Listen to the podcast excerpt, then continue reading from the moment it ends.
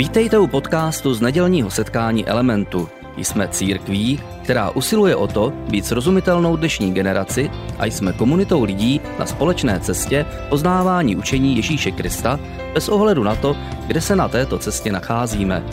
Doufáme, že dnešní přednáška bude pro vás užitečná.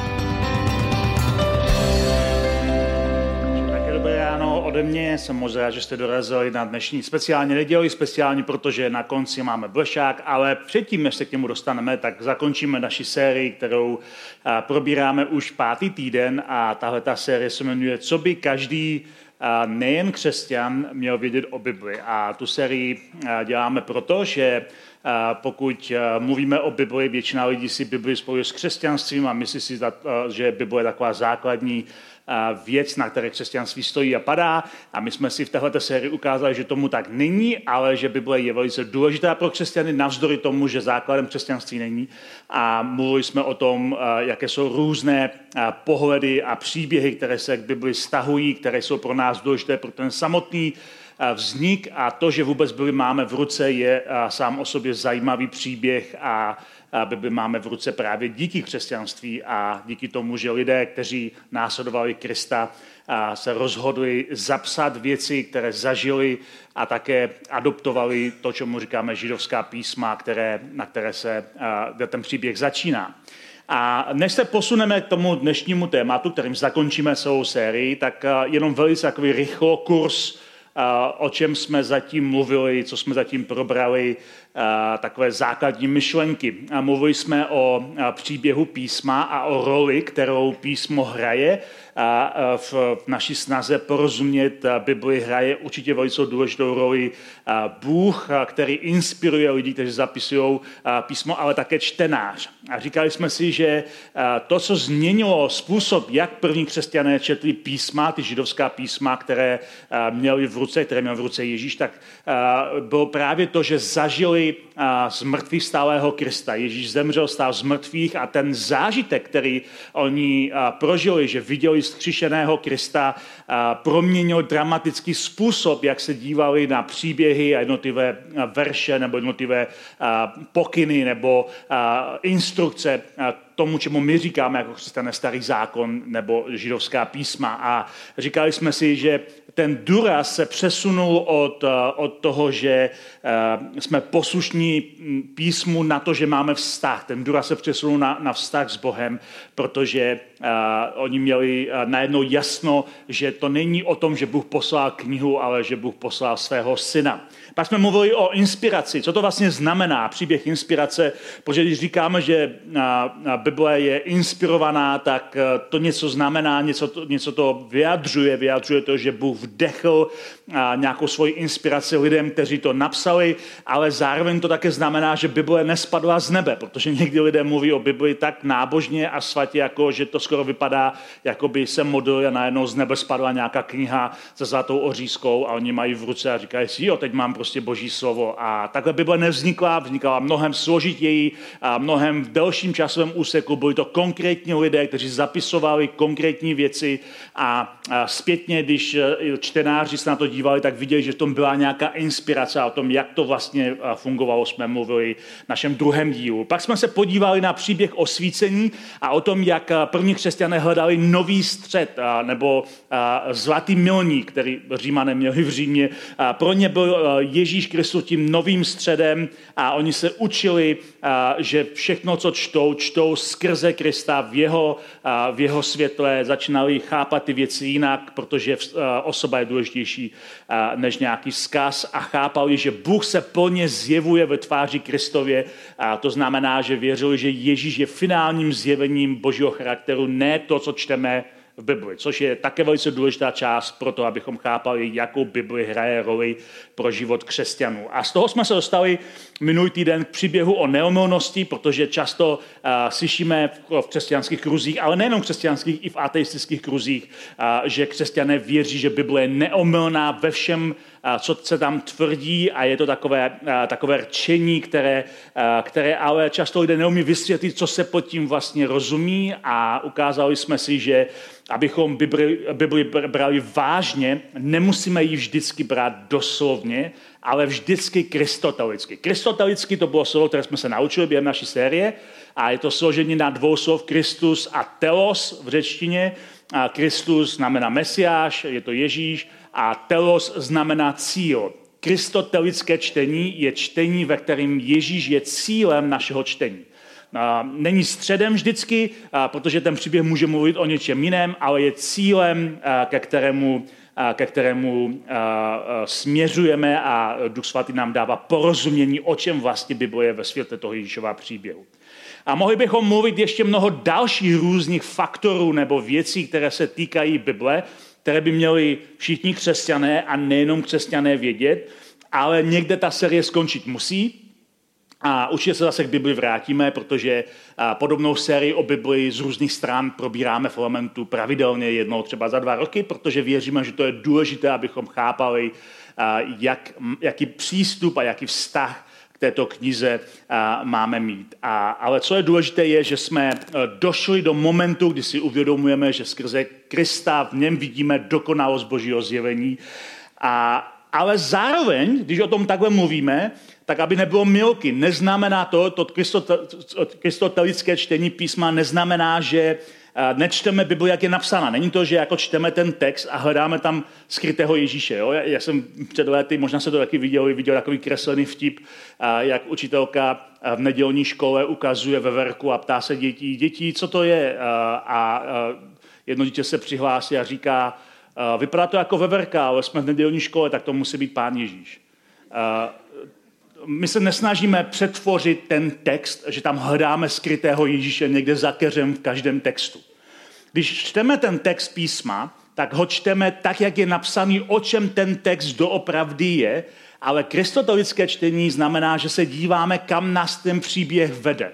A abych dal třeba příklad, před několika lety jsme tady měli sérii o králi Davidovi. Král David je velice důležitá postava té židovské části Bible, protože je to taková legendární postava krále, ze které měl výjít ten mesiáš, takže je to něco velice důležitého, ale ten příběh jeho je příběh poměrně násilný, dramatický, jsou tam velké zvraty, je tam spousta zajímavostí a když čteme ten příběh Davida, tak tam málo kdy vidíme opravdový Kristův charakter, který by se tam projevoval. Je to, je to velice dramatický akční příběh, ale přestože tam v tom příběhu Ježíše nevidíme, celý ten příběh směřuje ke Kristu, protože ukazuje na naši potřebu spasitele a na naši potřebu toho, že sami se zachránit nemůžeme. A ten příběh tomu ukazuje úplně jasně, přestože v tom příběhu Ježíš tam skrytý nikde není. Ale je to kristotelické, to ukazuje na, na cíl, na závěr toho příběhu, že potřebujeme potřebujeme Krista. A takže když první křesťané adoptovali ty židovská písma, která četli, tak se v ně je naučili číst dvojím způsobem. Jednak jako příběh o Bohu a jeho lidu, takže ty příběhy, které tam četli, četli tak, jak byly napsané, ale zároveň se je naučili číst duchovně jako duchovní literaturu. A to je velice důležitý prvek, protože když čteme Bibli pouze jako historii nebo pouze jako příběhy, tak někdy míme, co nám Bůh doopravdy skrz ten příběh chce říct. A ti první křesťané se učili ten příběh číst jako uh, příběh a zároveň uh, jako duchovní uh, literaturu. Učili se číst Bibli duchovně a taky alegoricky. A ty písma židovská oni četli tímhletím způsobem a dokonce, a pokud vás to zajímá, přímo v těch křesťanských spisech Bible, v tomu, čemu říkáme Nový zákon, ta druhá část Bible, tak přímo ti autoři, někteří v té křesťanské části citují konkrétní místa ze starého zákona, z těch židovských písem a říkají, že to je alegorie nebo duchovní literatura. Takže dva krátké příklady, abyste věděli, o čem mluvím. V listu Galackým, prvním listu, který napsal apoštol Pavel, píše do církvi do Galácie, tak tam doslova říká, že ten konkrétní, to konkrétní příběh, který tam cituje, je alegorie toho, co chce říct. A je to přímo v Bibli. Takže v Galackým Pavel říká, je to řečeno alegoricky. Přímo to slovo alegoricky je v textu Bible. Je to řečeno alegoricky a odkazuje se na příběh Abraháma, otce víry, který měl ženu Saraj, která byla neplodná a tam mu dala svoji otrokyni Hagar, aby měl děti z ní. A on říká, tyto ženy jsou jako dvě smlouvy, jedna z hory Sinai, která rodí děti do otroctví a to je Hagar. Takže Pavel tady bere ten příběh z, toho, eh, z těch židovských písem a úplně mění smysl jako alegorii. Říká, eh, je to alegoricky. Ten příběh je sice příběh, ale my jako křesťané ho chápeme alegoricky jako příběh staré a nové smlouvy. Jako příběh eh, Sára, která symbolizuje novou smlouvu a Hagar, která symbolizuje otrockou starou smlouvu. A o tom takhle Apoštol Pavel mluví v tom svém listu.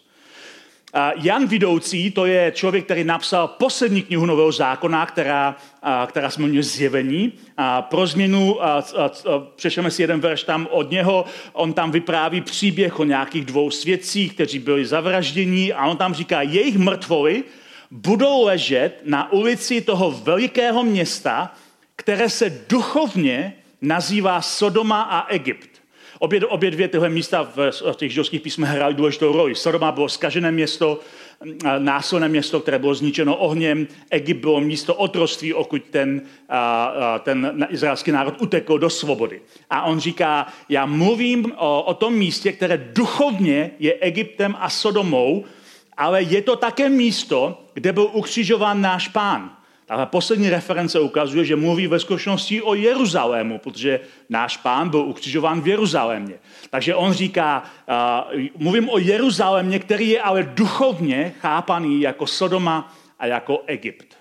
Což je zajímavé, protože tím ukazuje, jak ten text přetváří, protože ho chápe alegoricky a duchovně. A my někdy zapomínáme, když čteme písmo, že první církev skutečně popisovala sedm konkrétních smyslů, jak číst písmo. Popisovala doslovný smysl, historický, alegorický, morální, symbolický, eschatologický, znamená o tom, jak se vztahuje ke konci věku, a archetypální, jak to něco symbolizuje, jako nějaký archetyp uh, dějin a lidstva. Toho, těho těch sedm uh, uh, způsobů čtení písma první církev se naučila je číst.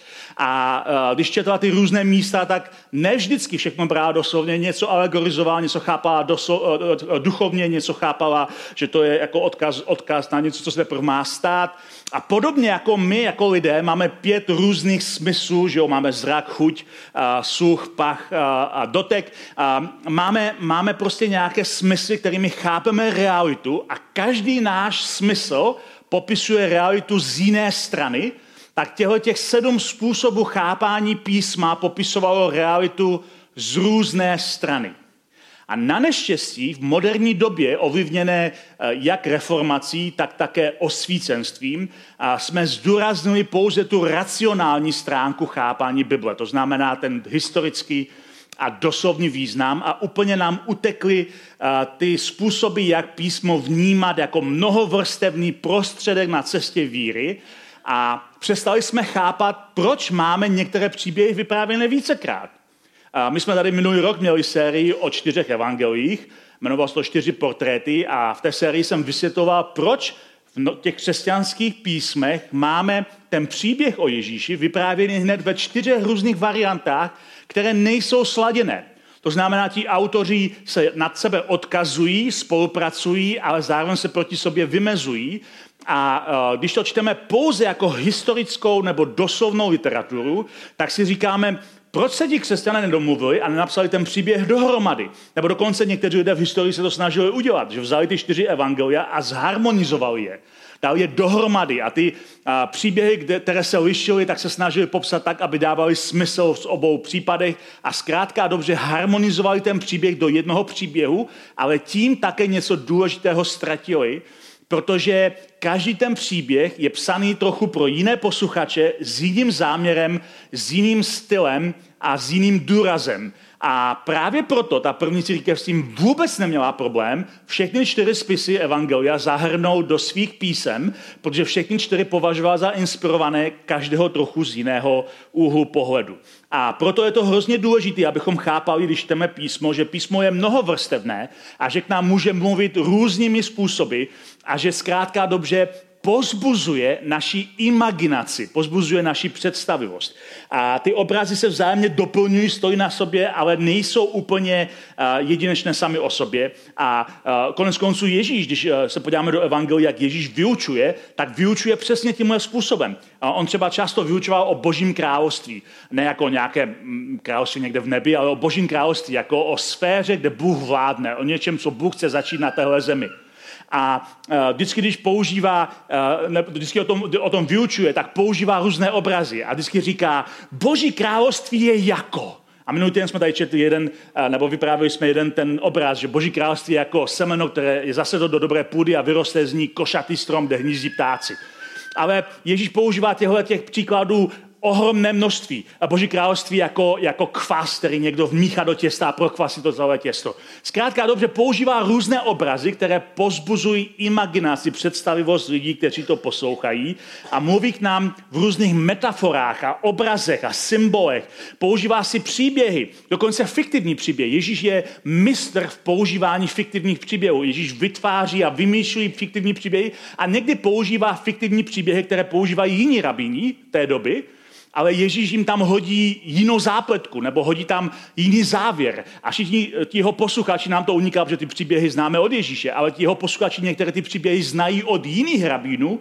a Ježíš tam hodí jinou zápletku a všichni říkají, ale to je úplně nevyvrcholení toho příběhu, protože Ježíš pracuje s naší imaginací, pracuje s naší představivostí, o tom, aby nám ukázal, jaké království doopravdy Bůh na téhle zemi hodlá stvořit. A co tím chci říct je, že potřebujeme nejenom racionalitu. Racionalita není špatná, já jsem racionální člověk, mnoho z vás jste velice racionální lidé a racionalita není vůbec špatná věc, ale potřebujeme oboje. Potřebujeme mít, když čteme písmo, schopnost rozumět racionálně psanému textu a tomu příběhu, ale potřebujeme také mít trochu poetickou duši, abychom viděli trošku tu šíři a mnohovrstevnost toho textu, který čteme, protože Bůh si ho používá různými způsoby. A e, katolický e, mních Richard Rohr k tomu říká, skutečně duchovní text, když čteme písmo, volá zároveň pro hluboce promyšlené odpovědi a velmi dětské reakci zároveň, bez potřeby stavět obě reakce proti sobě. Ve skutečnosti se vzájemně potřebují. Když čteme písmo, potřebujeme mít uh, uh, potřebujeme to brát vážně ve smyslu, že chápeme, o čem to je, že tam nedomýšlíme prostě věci, které tam nejsou. Je to promyšlená odpověď na text, který čteme, ale zároveň potřebujeme mít dětskou reakci. A nevím, jak to, jak to máte vy, ale určitě pokud jste jako děti četli nějaké knihy, tak jste, vaše představivost fungovala jinak, než funguje představivost dospělého člověka. Byli jste více v úžasu. A já jsem jako dítě miloval dobrodružné knihy. Když jsem četl ty knihy, tak to pozbuzovalo celou moji představivost. A většinou jsem byl zklamaný, když pak jsem viděl podle té knihy natočený nějaký film, protože mi rozbil úplně ten krásně vypracovaný obraz, který jsem měl ve své hlavě. Možná se to zažili úplně podobně s nějakýma knihama. A takhle funguje naše mysl a k tomu nás Ježíš pozbuzuje, když říká, abychom byli jako děti, abychom měli ten úžas a imaginaci jako děti. A není to proti té racionalitě, ale je to vzájemné doplnění obou způsobů čtení písma. A jeden jiný teolog, který je eh, evangelík, ano, byl už zemřel, jmenuje se Eugene Peterson, tak on, on to říká těmi hlasovy. On říká, Bible není učebnice. To je důležitá věc, kterou, kdyby byla jedna věc, kterou, eh, kterou bych chtěl, aby lidé věděli o Bibli, když ji začínají číst, a tak aby věděli, že Bible není učebnice. Není to učebnice ani biologie, ani historie, ani matematiky, ani jazykovědy. A není to, není to uh, učebnice, není to psáno jako učebnice, uh, nemá to styl učebnice, nemá to cíl učebnice. Bible není učebnice. Není to nějaký manuál k nastudování, zvládnutí a mechanickému uplatnění. Tohle není Bible. Uh, takhle někteří lidé berou Bibli, ale tohle není Bible. Naopak, říká Peterson, myslím si, že bychom měli naslouchat slovu božímu a promyšlet je jako poezii, dokud neinfiltruje naši duši. Mysleli by tahle ta věta, že když budeme číst písmo jako poezii, tak nakonec tenhle ten způsob infiltruje naši duši. A já teda musím se přiznat, nejsem moc na poezii.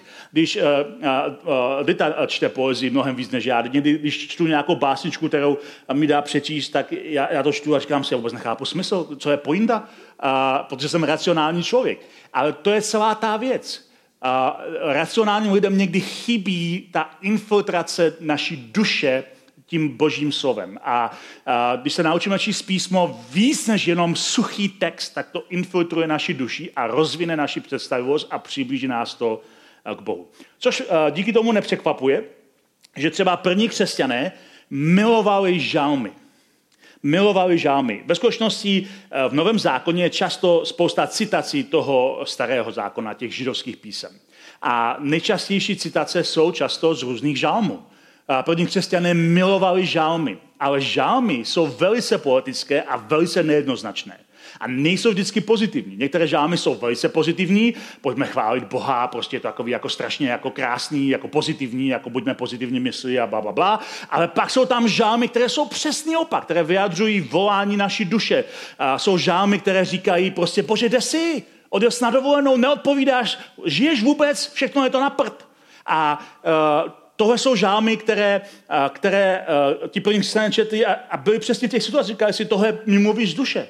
Ve skutečnosti, myslím, že to byl Filip Jensi, jednou řekl, že každá námitka proti Bohu, kterou někdo říká, bože, kde jsi a, a proč nic neděláš, už žálmista napsal. Už nějaký žálmista napsal a je to v nějakém žálmu. Takže první křesťané milovali žálmy, protože byly pozitivní a byly i jako smutné, byly dramatické a byly hlavně opravdové. Ty žálmy četli jako poezii, která skutečně infiltrovala jejich duši a odevírala je na, eh, na to, jak Bůh pracuje s nimi v jakémkoliv v jakékoliv fázi životní, v jakékoliv situaci, ať už pro následování bolestech, radostech, úspěší, anebo v totálním zmaru zrovna byly. Takže žámy, eh, žámy jsou vynikající literatura a ve skutečnosti myslím si, že pokud máte malou motivaci číst Bibli, protože se v ní nevyznáte, je to složitý, žámy jsou, nebo, nebo jste prostě ztratili nějaký zápal, žámy jsou výborným místem, kde znovu začít číst Bibli.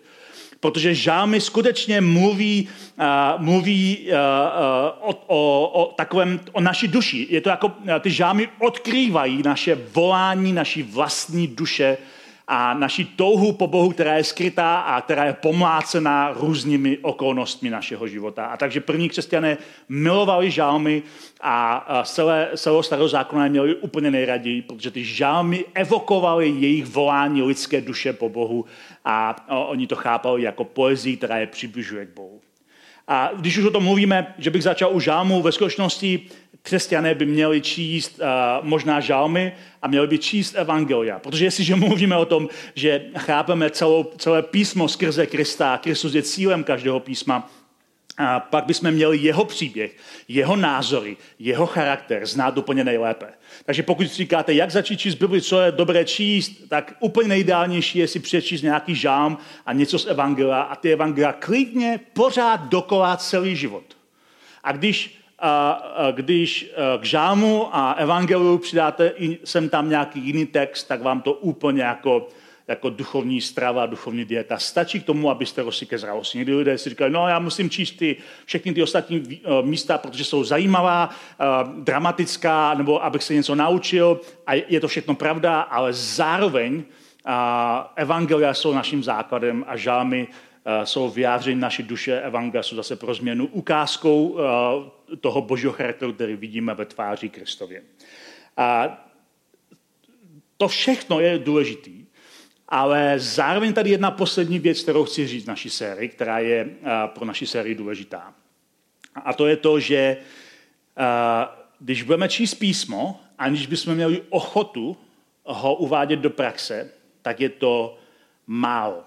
My můžeme číst písmo, my můžeme eh, číst ten starý eh, nový zákon, židovská písma, křesťanská písma, můžeme, můžeme se toho ponořit a můžeme to zkoumat a hloubat a rozebírat, ale pokud nechceme nebo nemáme chuť eh, ty věci uvádět do, do praxe, pokud nemáme chuť něco ve svém životě změnit podle toho, co čteme, tak je to literatura, která nám nepomůže v ničem se posunout. Ale funguje to nejlépe, když tam funguje nějaká aplikace a, a s tím dneska budeme končit. A než to neskončím, tak řeknu pár veršů, které se toho týkají. A Ježíšův bratr Jakub, a, který, a, který nevěřil za Ježíšova života v Ježíše, byl to jeho bratr, který prostě Ježíše nebral vážně, jako většina bratrů nebere svoje bratry vážně. A, ale pak se setká právě se zmrtvý stálým Kristem a po skříšení Ježíše se stál jeho následovníkem a později se stal jedním z vedoucích jeruzalémské církve. Takže tenhle ten Jakub napsal uh, dopis, který, uh, který nazýváme Epištola Jakubova, a je to v té křesťanské části Bible. A v něm on říká tyhle věci. On říká, tím slovem je ale potřeba se řídit. Nenamlouvejte si, že mu stačí naslouchat. Nemyslete si, že stačí jenom naslouchat písmu, potřebujete se jim řídit. Kdo slovu naslouchá, ale neřídí se jim, podobá se člověku, který se vidí v zrcadle, ale když odejde, hned zapomene, jak vypadá. Kdo však zahledne dokonalý zákon svobody a drží se jej, blaze jemu ve všem, co dělá, nezapomíná totiž, co slyšel, ale naplňuje to skutkem. A to je důležitý verš, ve kterém Jakub říká, že praxe, uplatňování toho, co, co čteme, je, je velice důležitá součást toho procesu, jak přistupujeme k Bibli, protože jinak zapomínáme na to, kdo jsme. Jinak jsme jako lidi, kteří se podívají do zrcadla a řeknou, jo, všechno v pohodě a jdou a zapomněli, jak vypadají. A to je zajímavý obraz sám o sobě. A Jakub tuhle myšlenku nemá. To není jeho originální myšlenka. Má to od Ježíše, protože Ježíš přesně tohle říkal a přesně takhle vyučoval a dával najevo v tom svém vyučování, jak vidíme v evangelii, že neučí proto, aby lidé měli více vědomostí, ale proto, aby více aplikovali do svého života to, co Ježíš říká. A v takovém tom modelovém kázání, které Ježíš káže na nějaké hoře u Genezareckého jezera. My tomu kázání říkáme eh, kázání nahoře, protože to bylo nahoře. Ježíš je na nějakém vrcholku kopce a mluví do, kde sedí ten dav lidí. A v tom on říká spoustu věcí, eh, něco jako takové zhrnutí jeho, jeho poslání, jeho etiky, jeho, jeho základní, základního postoje prostě k Bohu a k sobě a k lidem a tak dále. Všechno je to důležité, důležité kázání. A v tom kázání on zároveň říká, jak je hrozně důležité věci žít a nejenom je poslouchat. Vypráví tam příběh, který si vymyslel, je to fiktivní příběh, ale je to příběh o někom, kdo staví svůj dům. A přečteme si, co on nám říkal, tu pasáž. Každý, kdo slyší tato má slova, říká Ježíš, každý, kdo slyší tato má slova a plní je, bude podobný moudrému muži, který postavil svůj dům na skále. Pak padl déšť, přišli záplavy, strhly se vychřice a udeřili na ten dům, ale ten nespadl, protože byl založený na skále. Měl pevný základy. Každý, kdo slyší tato másova a neplní je, bude však podoben bláznu, který svůj dům postavil na písku. A pak padl déšť, přišli záplavy, strhly se vychřice, udeřili na ten dům a ten spadl a jeho pád byl hrozný. A ta pointa, kterou Ježíš říká, je, že uh, potřebujeme si postavit kvalitní základy, aby dům, který stavíme, dům našeho života, dům naší víry, obstál, když přijdou do našeho života bouře. A bouře vždycky přijdou. Ale on tam říká, že ten rozdíl mezi těmi dvěmi staviteli byl, byl nebyl v tom, že slyšeli slovo. Oba dva ho slyšeli, ale ten rozdíl byl, že ten jeden to slovo uplatnil a ten druhý ho jenom poslouchal. A mně se líbí, jak právě Eugene Peterson, který přeložil Bibli do překladu, jsme Message Bible, překládá tuhle, tuhle tu větu, uh, uplatňoval. On tam říká, že, že ti, kteří zapracovávají Ježíšová slova do svého života, jsou ti, kteří staví svůj dům na skále. A mně se to líbí, protože ta poslušnost, o které tam Ježíš mluví, tomu slovu, není poslušnost založená na tom, že něco je psáno, ale poslušnost založená na vztahu. Máme vztah s Kristem a jeho slova zapracováváme do svého života. Není to mechanická poslušnost, je to vztahová poslušnost. A je to důležité, abych to zmínil, protože když mluvíme o uplatňování slova, tak někdy lidé si říkají, no ale co teda mám přesně uplatňovat? To byl důvod, proč jsme o aplikaci mluvíme až v posledním díle, proč jsme mluvili třeba o neomylnosti a inspiraci v předchozích dílech a na to to navazuje. Protože my nemůžeme uplatnit každé slovo v Bibli, které čteme, protože některé nejsou pro nás. A proto se řídíme primárně tím, co říká Ježíš. Ale Ježíš tady v jádru říká, že si Bůh cení, když člověk vezme Ježíšova slova a zapracuje do svého života, protože to něco jako by říkal jinými slovy Ježíši, já ti důvěřu. Já ti důvěřuju a udělám to, co ty chceš, protože to říkáš ty a já mám s tebou vztah. Protože důvěra je víra v akci. My vlastně tím, když říkáme, že věříme v Ježíše a následujeme ho, tak tím zároveň říkáme, že mu eh, důvěřujeme. A důvěra je pro ten vztah velice důležitá. Když my se chováme tak, že důvěřujeme Bohu tím, že, tím, že, mu, tím, že, že děláme to, co on nám říká, když my toho uděláme, tak Bůh na to často reaguje. A reaguje na to možná jinak, než čekáme. Ne vždycky vyřeší problém, ve kterém jsme způsobem, jak my čekáme, ale někdy něco změní v nás, okolo nás, posune nás, ale Bůh reaguje na to, když vidí důvěru, protože důvěra je vyjádřením vztahu. Známe to z manželství a z jakéhokoliv jiného vztahu. Opravdový vztah musí být založen na důvěře, jinak ten vztah je pouze skořápka toho, co by doopravdy tam mělo být. A proto, proto nás tolik, jak Ježíš, tak ti autoři písma nabádají k tomu, abychom nečetli písmo na efekt, na to, že jako máme vědomosti a, a jinak je to takové jakoby prázdné mácení slámy, studium nějakých archaických názorů, ale abychom to četli proto, abychom uplatňovali Ježíšova života, abychom je zapracovávali, zapracovávali do své cesty víry a tím postavili dům, který stojí, který stojí na pevné, na pevné skále. A zároveň ten, v tom příběhu, který Ježíš vypráví, ten dům staví, ten, ten, ten moudrý muž staví základy toho domu ještě než přišla bouře, protože stavět základy, když přijde bouře, je trošku pozdě, ale naopak to staví ještě předtím, než bouře do života toho člověka přišla. A myslím, že každý z nás zažívá někdy špatné dny a zažíváme nějakou takovou jakoby pomyslnou povodeň, která do našeho života přichází. Myslím si, že v naší zemi jsme viděli několik velkých povodní v posledních kolika desítkách let a když povodeň přijde, je to prostě dramatická věc. A myslím si, že v tom, v tom Ježíšově podobenství nám ukazuje, že když postavíme svoje základy v době, kdy ještě máme sucho, když se ještě nic dramatického neděje, tak naše víra obstojí, když do našeho života přijde, přijde bouře. A pak díky tomu můžeme pomoci nejenom, nejenom sobě, ale také jiným lidem. A, zároveň to ukazuje, že, že, že smyslem toho Ježíšova, Ježíšova nasměrování, toho jeho, toho jeho vyučování je zkrátka aplikace. To, abychom žili to, co Ježíš nás vyučuje. Takže když bych to řekl ještě jednou stručně, Bibli nemá, nemá cenu číst, pokud ji odmítáme zapracovávat do svého života. Pokud čteme jenom jako literaturu, a která nás nějak nikam neposune a nic z toho nechceme zavést do svého života, pak je to poměrně zbytečná četba a složitá četba, které nerozumíme. A co je cílem a zapracovávání toho Ježíšova slova do svého života? Cílem je, je praxe lásky. Protože cílem nikdy není víc vědět, ale víc žít. A poštol Pavel napsal v 1. Korinským 8. kapitole tyhle slova. Říká, poznání nadýmá, ale láska buduje. Když čteme pouze, abychom měli více poznání, když studujeme pouze, abychom měli více poznání, tak se staneme často pišnými lidmi, kteří mají pocit, že něco objevili, že něco chápou, že něco vědí. Ale cílem je láska, která buduje. A proto smyslem Bible vždycky bylo hledat víru, která se projevila láskou a konec konců Pavel to sám píše v tom listu Galaským, který jsme už zmínili. On tam říká, v Kristu Ježíši přece nezáleží na obřízce nebo neobřízce, ale na víře, která se projevuje láskou.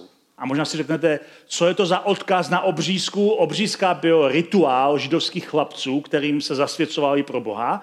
A ta církev v té době, když ji Pavel píše, řešila, jestli se ti lidé, kteří jsou nežidé, z pohan, pohanů, římanů a řeků, jestli ti lidé a musí nejdříve adoptovat židovskou víru, aby mohli následovat Krista. To by udělali tou obřízkou.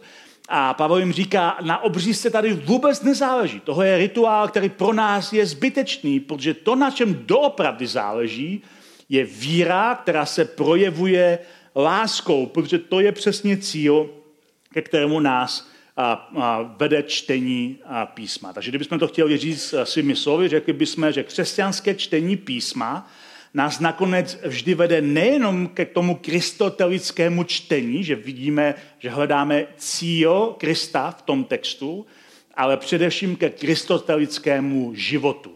Že žijeme s cílem, že, se, že, že děláme to, co nám Ježíš říká. Že to je cíl čtení písma. Že cílem čtení písma a, není hledat Ježíše v každém zmínce a hledat ho tam, kde vůbec není, ale cílem je žít, jak nám Ježíš říká, abychom žili. A, proto, když apoštol Pavel pak mluví o tom židovském písmu, tak říká, co bylo vlastně pointou pro první křesťany. On říká, všechno, co bylo v minulosti zapsáno, a tam mluví o těch židovských písmech, bylo zapsáno pro naše poučení, abychom díky vytrvalosti a pozbuzení, které je v písmu, měli naději. A to je, to je pro nás směrodatný text pro křesťany. A kdybychom to řekli stručně, starý zákon, ty židovská písma jsou pro naši inspiraci a motivaci, aby jsme byli inspirováni, jak Bůh vždycky jedná s lidmi různými způsoby. Ale nový zákon, ty křesťanská písma jsou pro naši instrukci, které máme uplatňovat a zapracovávat do svého života. A Ježíš na konci svého života, u té poslední večeře, než, než byl ukřižován, tak řekl svým učedníkům, že jim dává nové přikázání, které přebíjí všechny jiná přikázání, které jsou v Biblii, a to je, abychom miloval jeden druhého tak, jak on miloval nás. To je to hlavní jeho přikázání. A proto později vlastně všechny ty ostatní místa v Novém zákoně jsou komentářem tomu Ježíšovu hlavnímu přikázání. A proto Apoštol Pavel, a poslední citát dneska, říká v Římanům, že láska blížnímu nikdy neublíží, to je, to je, podle toho se pozná, že je to opravdová láska. Proto je naplněním zákona láska. Naplněním zákona je láska. Takže láska je něco praktického, co děláme pro někoho blížního. Blížnímu naše láska nikdy neublíží, ale pomůže mu. A já si myslím, že to je docela dobře, že tuhle tu sérii o Bibli končíme tím, že budeme mít charitativní plešák, protože, protože když mluvíme o lásce, tak mluvíme o něčem, co děláme pro někoho, kdo je blížní a je blížní vedle nás, anebo je blížní vzdálený. A jako element pracujeme a chceme pomáhat lidem, kteří jsou vedle nás v potížích, ale také pomáháme lidem, kteří jsou vzdálení na jiných koncích světa a pomáháme jim v jejich potížích. A, a my jsme vděční, že můžeme zapracovávat Ježíšova slova o štědrosti a o tom, že se dotýkáme světa okolo nás i tímhle praktickým způsobem. Já vám děkuji za to, že jste poslouchali celou tuhle sérii o Bibli. Doufám, že jste se dozvěděli nějaké zajímavé konkrétní věci, které vám pomohly v tom, jak přistupovat k písmu. Písmo je úžasná věc, ale zároveň naším základem je Ježíš a jeho slova uplatňujeme do svého života a podle toho se snažíme žít.